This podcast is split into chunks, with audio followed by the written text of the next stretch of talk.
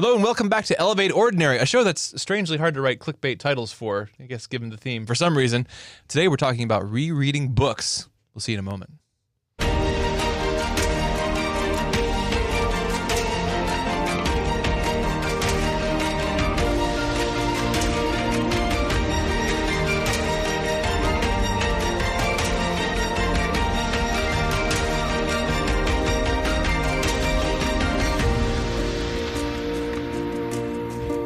Well, welcome back to Elevate Ordinary. I'm your host, John Mark Grodi.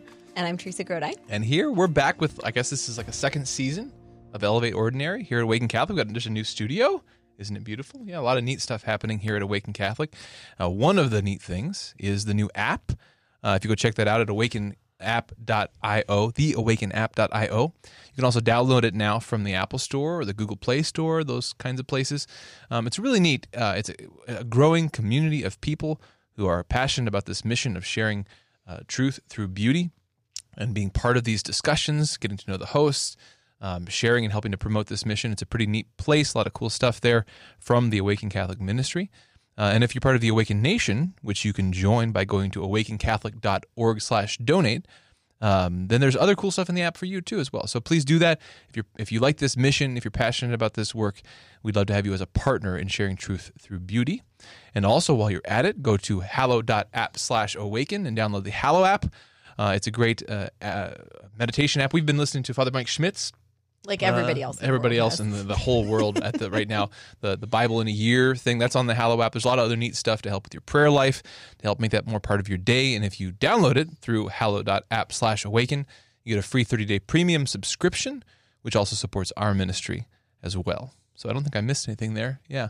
So uh, as I said, uh, we're back with another seemingly really boring sounding topic, but I think it's pretty exciting. Really sell it, hun. well, that's the nature of what we're doing here. I guess as we we go, launch into a second season, um, that's what we're doing here. That's the whole point of that's the theme of our show, right?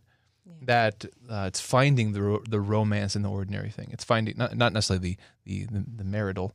Uh, sexy romance, oh but like the oh romance dear. of life. Back on topic. In the ordinary, uh, the ordinary things. You know, it's there. You don't have to go out there to find that adventure, to find that purpose, that meaning that God's called called you to. Uh, it's there in the ordinary vocation. You just have to to find it, look for it. So, uh, one of the places you can find it is in a book that you've already read, but probably should read again. That's right. So, elevate rereading today. Yes. Yes. Um, so first of all, before we even get into this, yeah. uh, we love books, and you can tell by these like piles, stacks, piles, these piles of books stacks. on the Gotta table that we really worked hard to cull down our library of things we were going to bring in the there, bag yeah. to talk to you about today. Um, Mm-hmm. But would comment below on the app. On Facebook, on YouTube, wherever you're watching this, um, let us know what your favorite books are. Which ones have you re- reread? Um, Which books are the old friends uh, for you at this point that you go back to, you return to, you visit, spend time with Tammin again? We want to hear about that. This is I not a solo cup, by the way. This is a this is a mug. I got to turn it the right way. Not a red Otherwise, it looks like a solo cup. that secret drinking. you can elevate rereading by uh, uh, having the right solo cup, and the Beverage. In it. Yeah. Anyway, go ahead. So I came up with this topic because I am not a like childhood reader. Okay, so I hated reading. It was like one of my least favorite subjects in school. Um, and then as I got older and I chose, you know, to become a historian, I kind of became a nonfiction snob. You know, I didn't understand why people read f- fiction when they could just read someone telling them how it was. Like, why would you waste your time in fiction? You're super utilitarian when it comes to book. I really, really was. Yeah. She still married me though. I mean, so there's something. It could have turned out differently if I knew you very liked fiction. Yeah, yeah. Could have been Providence happened. All I heard about was was the Lord of the Rings, Yeah. and I knew that that was a movie, so it didn't it didn't threaten me. Um, so it, the very first time that I had not thought about consuming a book as kind of like a checklist, like something to accomplish, like a country to visit, a state to visit, you know, somebody's, you know, some historical figure's grave or or um, battlefield to just check off my list as a place that I had been, as an experience that I had conquered, um, was after my conversion or like reversion to Catholicism, and I was reading a book called Finding Sanctuary. Um, by Abbot Christopher Jamison. He's like he's the abbot of a monastery, a Benedictine monastery in England. And I think that they were kind of big because they had a TV series where they let like everyday businessmen come and like hang out at the monastery, um, and watch the psychosis that in ensued. I think, um, but he quotes this uh, priest, Father Michael Casey, talking about Lectio Divina. Now, Lectio Divina is the church's version of exactly what we're talking about today. So, Lectio Divina is a method of reading scripture or, spiritual, text. reading. Um, so, it's a method of reading scripture, which is something obviously that you would reread and reread and reread and never tire of. And God forbid you understood the entire Bible on your first time through um, as like a 20 year old or something. Um, Been there, read that. I know, right? I gave it a three Dead. up on Goodreads. you know? it's exactly what we're doing with the. Father Mike Schmitz's Bible in a year, right? so, um, the plot. Okay, so the let's plot's do Davina. iffy. Character development, and so so. You know, No, no, I'm good. Go A ahead. lot of violence Yeah, going on. yeah, strangely violent at times. Yeah, go ahead. and it's kind of fluffy. Mm. No, I'm kidding. I'm just kidding.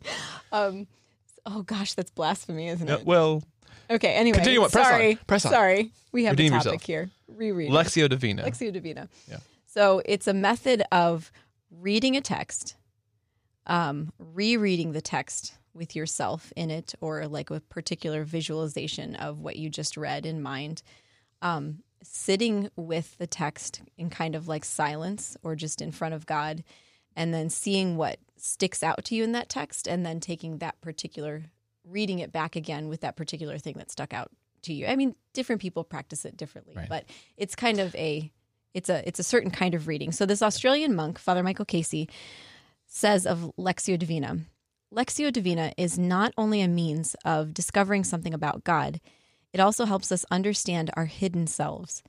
It is not the alienating absorption of a message that is foreign or even hostile to our deepest aspirations. It is the surprising conclusion that our most authentic level of being is mirrored in the scriptures. He says, Let the text come to you. Um, and so when I first did dive into fiction, Mhm. we listened to the audiobook of C.S. Lewis's Space Trilogy. Did you know that C.S. Lewis has a space trilogy? It's We've told that to some diehard C.S. Lewis fans, and they're like, "What? C.S. Lewis wrote a science science fiction Actually, a lot of people say they can't get past Perelandra. Oh, it's so disappointing. which is why I think you should. This is us. You gotta reread this it. is a Yeah, we'll spoiler. We'll this is there. a spoiler from where we're going in this episode, but I think Yes. you should treat yourself and get the treat yourself. yeah, and get the audiobook and have it read to you. Yes, you're not cheating. Wait, we'll get to this. Oh, shoot! Spoiler. We'll get to this. That's Go okay. ahead. So rereading really helped me learn how to stand in awe of a text, Mhm. stand in awe of the muse of an author, Mm-hmm. the thing that wasn't mine. Like the animating soul of a piece of yeah, rather than to like have the book figured out Mm-hmm. um, which i think that like my education kind of set me up for yeah. like analyzing rather than letting the literature work on me It makes us very consumerist about about the information. Like you, you get in, you get what you need to get out. yeah i yeah. thought people who reread were like lazy and that's all they did all day was like sit around and like do nothing or they were just being like lazy about learning other things Yeah, you just You stay in your own box. yeah Well, you know, it's a great place to start with that with that that quote from uh, from the monk because. Go ahead. You're i'm going to finish the quote Why don't you do just that? real quick okay so he says that repetition is the soul of genuine lectio it is a right brain activity we do not grasp the entire content immediately but in a circular manner we read and advance then we go back and we read again with each repetition something new may strike us Hmm. Yeah, that's so good. And it's a great place to start again with this because I think when we think of that in the context of scripture, this makes sense to us. Like, yeah, you're not going to presume. That's that's why we were being so jocular earlier. Is yeah, why would you presume to to know the Bible to understand it the first time through? No, that's not going to happen. You, you're expecting. No, I'm going to have to visit this and revisit this and hear it in different formats. Hear it proclaimed to me multiple times at different parts of my life, different times. Different things are going to are going to pop out to me. God's going to speak to me in different ways. Now, scripture is literature par excellence. You know, it is the inspired, the divinely inspired literature, but in an analogous sense, to a lesser degree, but still there. I think all good literature has that quality to it.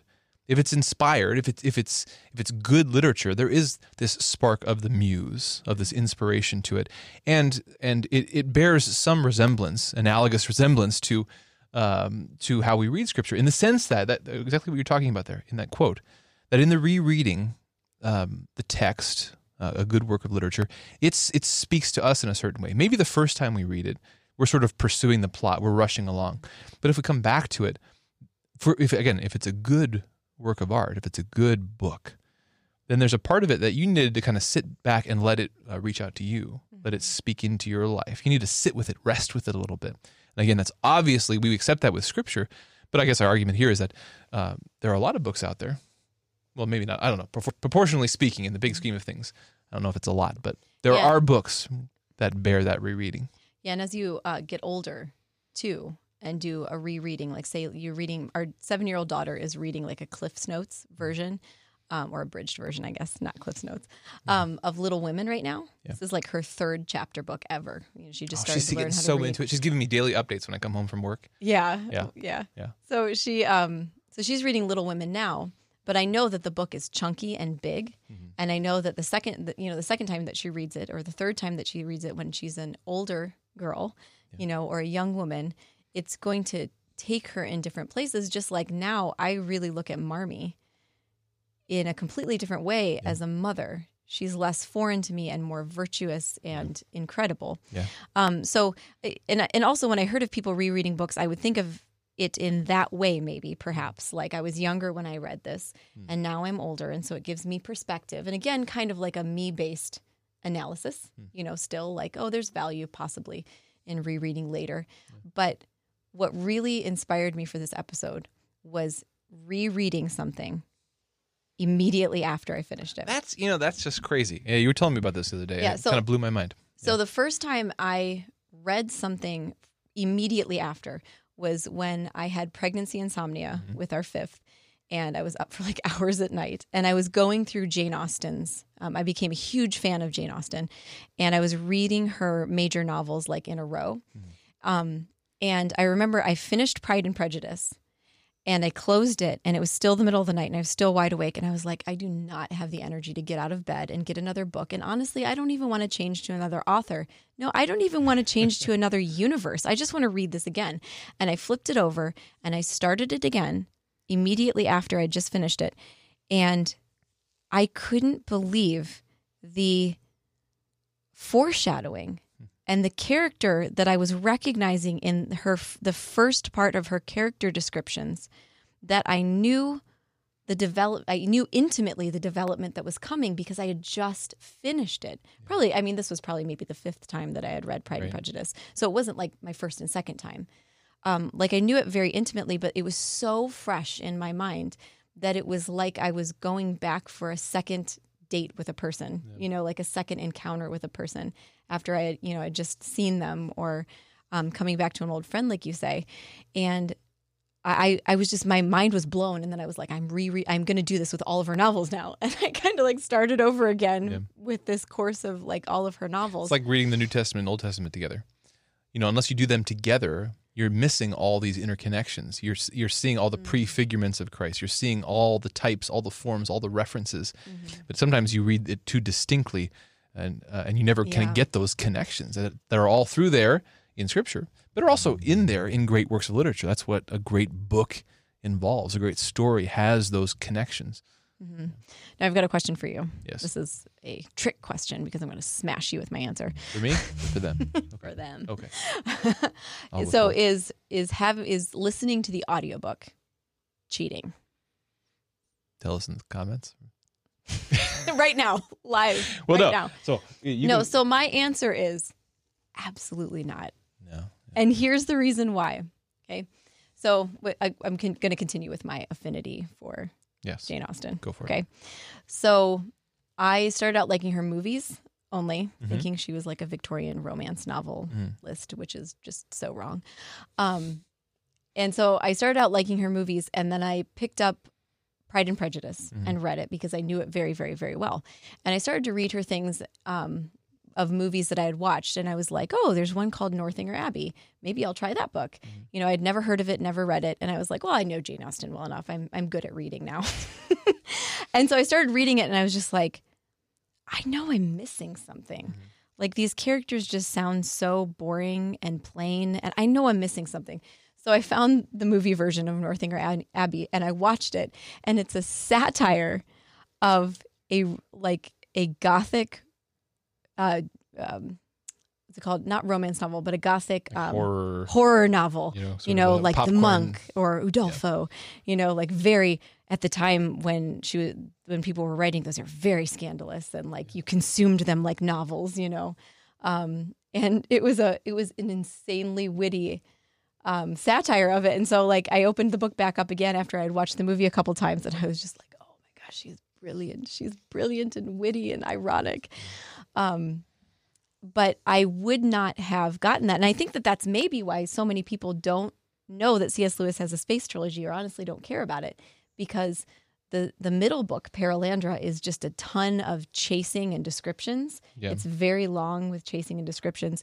And you do kind of like I remember reading it for the first time after having listened to the audiobooks maybe 3 times and reading it for the very first time and just being like, "Wow, I would not have gotten through this." Right. There's no way I would have ever finished that book if I had picked it up. Yeah. And now it's like one of the most important books in our marriage. I mean, Yeah. we named our homeschool after it. Our philosophy and outlook on life, excuse me, is based on the third book.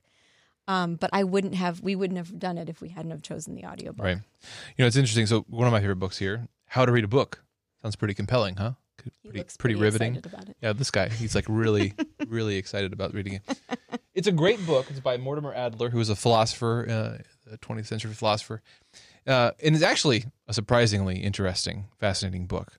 Um, and one of the things that the book does is it, it does actually surprise you with many of the recommendations on how to go about reading that, that counter maybe your own intuitions. So one of the things, again, that keeps people, I think, getting into reading the first time, uh, let, alone rereading, is we, we come to books oftentimes with these weird compunctions, these weird sense of obligation that if, if I start a book, well, I have to finish it.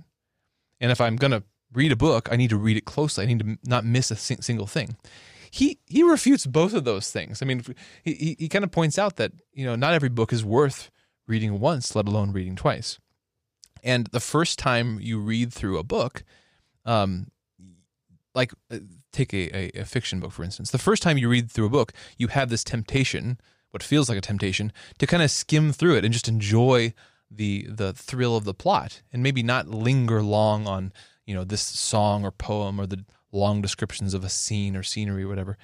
And he says that you know that's okay. The first time you're reading through a book Which is absolutely the antithesis of what I learned as Right. literary analysis in school. Like if you miss something, if you don't understand something, you're just not going to get this book. Right. You know, and so you you like nickel and dime every sentence, you know, through everything to go back and reread and because half the I time lost you just give up you don't Yeah. finish it you know what he's saying so there are there are good books out there not every book is worth that, that close reading or a rereading and so with that in mind you should give yourself permission to start books but not necessarily have to finish them that's that's point number one I'm good at that. well, I am too for, for various reasons. But but number two, like give yourself permission, whether it's a fiction or a nonfiction book, to start with a light read. Mm-hmm. You know, if it's a nonfiction book, skip to the end, see where it's going. You know, look at the the table of contents, look at the index, get a sense of the chapter headings, get a sense of where this thing is going, and then, as he recommends, give it a skim. You know, read through it quickly because if it's worth reading, if it's really a worthwhile book, it'll be worthwhile reading more closely a second time. or perhaps give yourself permission to have the performance of it first. Ah, and that, yeah, that gets us back to that. That with that in mind, um, with we're talking about great literature, especially that different types of reading, uh, reading it once uh, quickly, reading it a second time maybe more closely, or having it read to you. They're different experiences, and different aspects of them will come out. Actually, yeah, listening to a book is uh, uh, the first time is a great way to get into maybe a challenging piece of literature. You know, because you can sit back a little bit and let it be read to you. Well, and let a person who has the who has put in the time previously, who knows the book, who knows Yeah. the author, who knows the muse, they love it, and they're reading to you. I'm thinking of Marianne in Sense and Sensibility, who can't stand how dry Edward reads. You know, she mm. needs someone to read and who knows the text and has poured through it a million times. And that's actually like the, what we have with audiobooks. You don't have to listen to an Edward read you anything. Right. You know, when you, it's a great gift that I think we have in, in audiobooks, but also like in the performance, like when you read Shakespeare, Mm-hmm. you know, like you, I remember in high school reading Shakespeare for the first time and I was like, this is so boring. We read Romeo and Juliet and I expected it to be this amazing thing. It's Romeo and Juliet and this is Shakespeare. And, and I'm bite- reading and I'm like, I, I bite my thumb at you, sir. You bite your thumb at me? Yes, I bite my thumb at you, sir. What the know? heck is going on? and you're on? just like this is so stupid Eh, but then you watch like the claire danes leonardo dicaprio ber- version and you're like oh he bites Yeah. his thumb at him yeah, yeah, yeah. you know you finally get it you get what he's saying but you couldn't enter into it because you're so far removed from the time period or from the author or from their struggles or whatever and you're giving somebody who has a love and who has glimpsed the muse of shakespeare mm-hmm. who has let that like come into them and then perform it to you you're allowing them to read it to you and you're letting it happen to you. One of my favorite books that i don't have here unfortunately is called the awakening of miss prim by natalia san martin fenollera um, but she it's a book about a man who assumes his dead sister's like seven children or something like that. And he's like a bachelor man with a big library the man in the winged chair. Um, and he he has like a very weird way of homeschooling the children um, rather than like analyzing good art like he's very big about art and literature and latin and languages and things like that but rather than analyzing the art he takes the kids like all over the world you know to like russia to sit in front of the great icon yeah. in its place there in front of it. And rather than analyzing or talking about it or talking about the history of the author, he just sits them in front of it. And like the woman who comes into the story, you know, is shocked that these children, these little, this little like five year old or whatever, could redraw this icon by hand. Mm. But it was because they just let it occur Yeah. to them. And sometimes I think the performance of it, rather than like trying to strong arm and muscle and work through the text the first time in particular, Yeah. um, is that you can let it happen to you. And then when you do read, like reading allows you to stop. Mhm. Like you can't really stop a play. I mean, you can stop your audiobook, but it allows you to stop and like think about that sentence that you just read. Mm-hmm. Sometimes Jane Austen, I'm sorry, I love Jane Austen. Sometimes she is so ironic Yeah. and clever that like I just like to read something and just like oh, like just Yeah. think about the person that just won up to the other person and they don't even get it. yeah, that approach that you know, the analytical approach to literature, that, that we do tend to put that first. That comes a little bit out of our worldview as as moderns. You know, our over, overly empirical, analytical sort of worldview. We treat that kind of knowledge, empirical, scientific kind of knowledge, as the only kind of knowledge. And it's not that it's not useful knowledge or a useful way of exploring, but it's not the only one. You know, you can't go about relationships that way. You know, you don't you can't Yeah. meet people and analyze the crap out of them. It runs the danger of lacking humility. hmm Yeah, you and so it, it's it's it's a useful kind of, of an approach to a book or to knowledge or to a person, but it has to come second to the experience of the thing, of the person, of the play. And I think that's again one an important thing about giving yourself permission to just just experience the thing first. Don't worry the first time you read a book about about you know catching every detail, you know catching every reference, catching all, all the details of each scene or the scenery. No, no, just experience it. Just be, be, be let yourself be pulled away mm-hmm. in it. And then the second time or the third time, mm-hmm. that's you you can do a deeper read. You can you can read more closely. Um, you know, it reminds me a little bit. We've talked before about uh, quality versus quantity time in relationships. You know, we we have this sense that well, what we all need in our relationships is more quality time. You know, really good quality where we're, we're you know we're we're we're we're all there. Carefree timelessness. It's really good, and that's obviously important. But sometimes we put such a high premium on that. We make such an ideal out of it that um, it first of all it never happens, or we're waiting waiting around for it to happen, uh, and and we find it frustrating. When really what we need is just time with people, quantity time. We just need to be with people, and in the context of that being, in the context of that quantity, with our families, with our friends, then we find those moments for real quality time. Like the, it's the same thing with scripture. It's the same thing with prayer. It's the same thing with good books. Sometimes you need the quantity. You need to just get through the book once or twice 1st and then a great work of art will uh, unfold for you in a different way.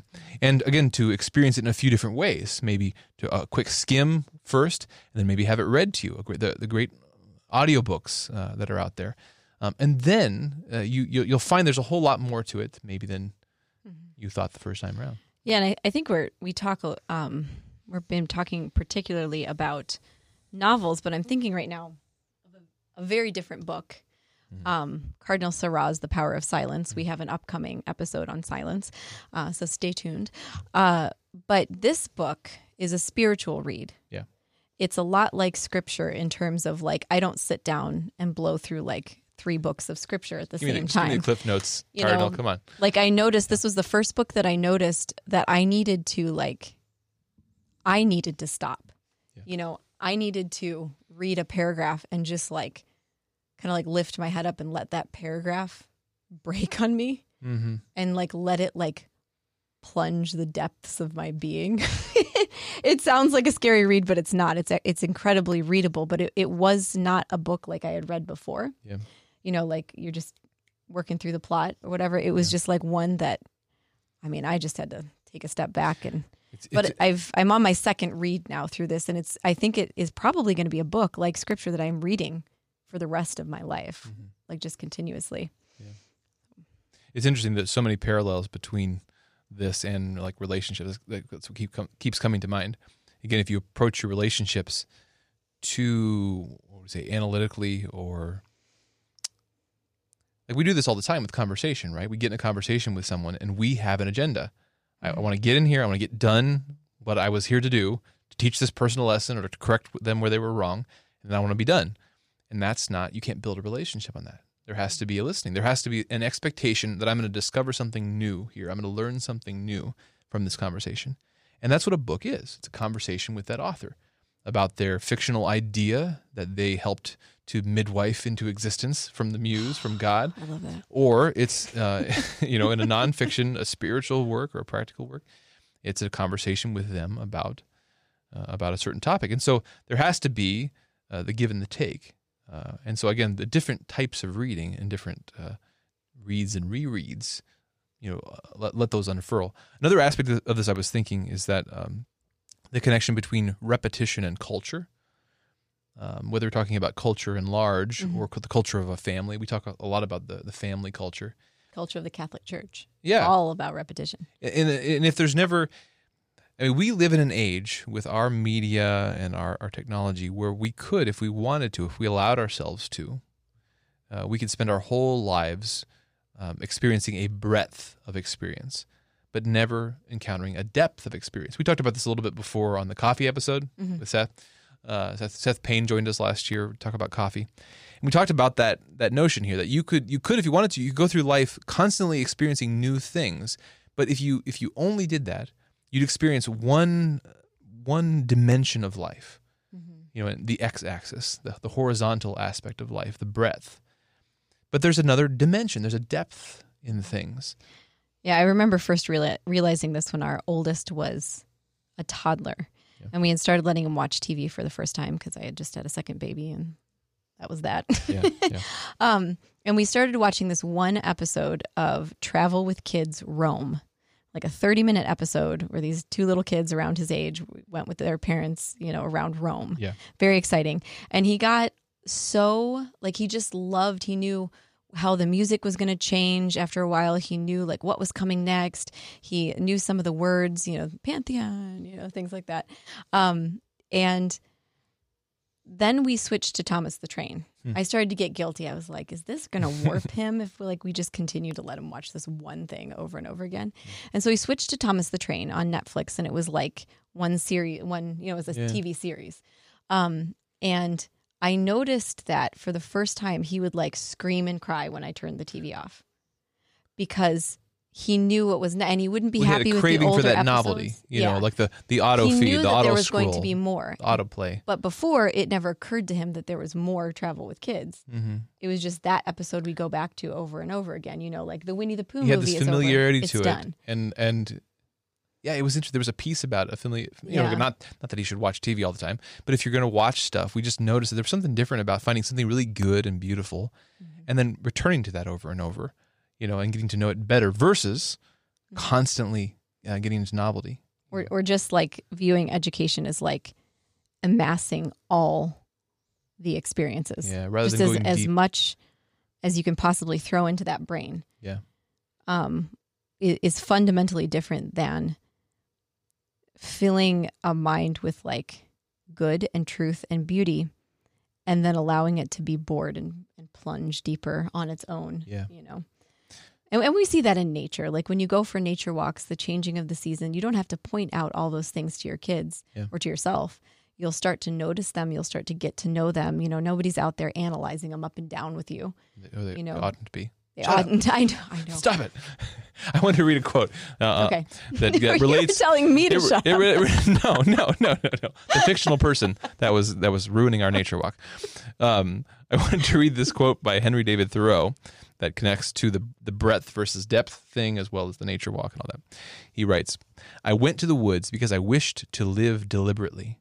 To front only the essential facts of life and see if I could not learn what it had to teach, and not, when I came to die, discover that I had not lived. I did not wish to live what was not life. Living is so dear. Nor did I wish to practice resignation unless it was quite necessary.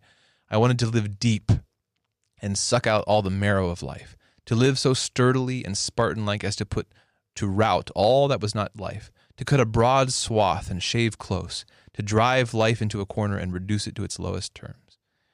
So he was write, writing that because he did this sort of experiment. He went and lived out by this pond, you know. But the whole point was he was he was simplifying. Uh, so there was less in his life that, but he could go deeper into those things. And again, we're this topic of breadth versus depth we apply to lots of things. We did it to coffee. Today, with the idea of rereading, we're kind of thinking of that in terms of books. That there, there are good books uh, out there, um, and and you need to give your permission to to find them. So don't feel like you have to finish every single one. Find one that's worth rereading, and then go deep in it.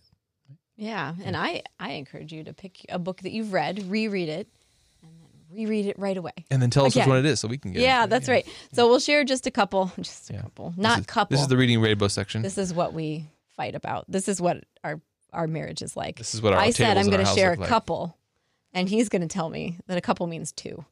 A cou- when to me a couple could mean like a handful. a couple means two. Otherwise, uh, So okay, so our book- anyway. we I've already mentioned like a lot of these. Yes. So Emma, Jane Austen's Emma, Mm-hmm. is one that I read and reread and love. Yes. What about you? Oh well. we can alternate. We I'm can not gonna- alternate. I'll just share a couple here. I mean, obviously, Let's alternate. obvious. Okay, Lord of the Rings. you know, I have read. I kind of keep that on a repeat. You know, every every year or two, I pick it back up and and go through that trek with those familiar characters. And again, it is a great work of of fiction of literature. And so the, there is something new every time. You know, there is a depth to the characters, to the themes. And so, yeah, it definitely bears rereading. Yeah.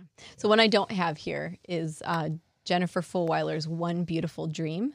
I think I've read that maybe like six times, and I think we've bought it maybe a dozen times and just like handed it out like candy at Halloween Mm-hmm. to people. What's another? Babe, you brought some. Um, C.S. Lewis's The Screwtape Letters. That's well right. We've done stuff. that That's as a great one. group too. That's, That's, a great, one group to read study with, with people. Yeah. Yeah. Lark Rise to Candleford. Mm-hmm. Um, our uh, producer, uh, Alina De La Torre, put into our. Looking at me right now, our producer. Um, put into our opening montage bees. Uh, bees, because we love uh, Lark Rise to Candleford. Bees, bees, Bees, your yeah. master is dead. You must work for your missus now. Bees. That one's going to go over great on the podcast. um, Josef Pieper's The Four Cardinal Virtues. If you, I, I constantly am talking about virtue on, on the show. It's because this Constantly. book on the virtues, can't even handle. I'm constantly going through it. we can't handle all of our books. The Benedict Option. Yeah, it's another by Rod one. Dreher. That's one I know is going to be. We've reread it a couple times, but I know we're rereading it this this 2021. Yeah, And I'd like I'd like to do an episode specifically on children's literature. Hmm. So elevating children's literature. Mm-hmm. Have a guest in mind. Ooh. Um, but this is like our family's favorite. It's Jonathan Bean's This Is My Home, This Is My School. And you can tell there's duct tape and stuff, and pages are falling out. And this is actually the second copy. We only read it once, and it, it fell So apart. it got dis- it got destroyed once before, and then the second copy that we got has gotten Duct it, destroyed. Yeah. yeah. So So we want to hear yours. We want to hear your rereads. What are the books that are old friends for you? As we said before, uh, we want to hear about them, and we we want to talk about them. So yeah, and so drop that in the comments below, but also please reach out to us, comment, um, join the app where you can talk with show creators. We really want to know what topics you would like to hear discussed and elevated. So please let us know for this 2020 what you are interested Yeah. in. Well, thanks again for joining us for Elevate Ordinary. Again, I'm John Mark Grodi. This is Teresa. This show is about the ordinary aspects of our daily lives where there is romance and drama. If we can just dig a little deeper under the surface to see what God is calling us to and, and offering us through those little things. Uh, as I mentioned at the beginning, uh, if you like what we're doing here, we invite you to join the Awaken Nation. Go to awakencatholic.org slash donate. If you're passionate about this mission of sharing truth through beautiful media, we'd love to be partners with you. So check that out. And if you do, uh, or if you don't, uh, either way, if you're just along for the ride here, check out the app. Go to theawakenapp.io. Uh, we just launched a new app.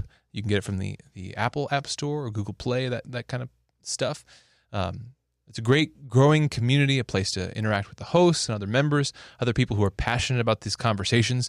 Uh, I want to go a little bit deeper. So check out that. And again, we hope you'll join us uh, next week for, uh, again, this new season of Elevate Ordinary. Uh, thanks again for being with us. God bless. This show and all media on Awaken Catholic is made possible by the Awaken Nation and the Hallow app. The Awaken Nation is a community of people like you who support all things Awaken for as cheap as a cup of coffee a week and get access to exclusive content. Learn more by visiting awakencatholic.org/donate. Hallow is the only audio guided Catholic prayer app focused on contemplative prayer and traditional Catholic meditation such as Lectio Divina, Daily Examen, and the Rosary. We here at Awaken all use Hallow every day and love it. To learn more or give it a try, visit hallow.app slash awaken.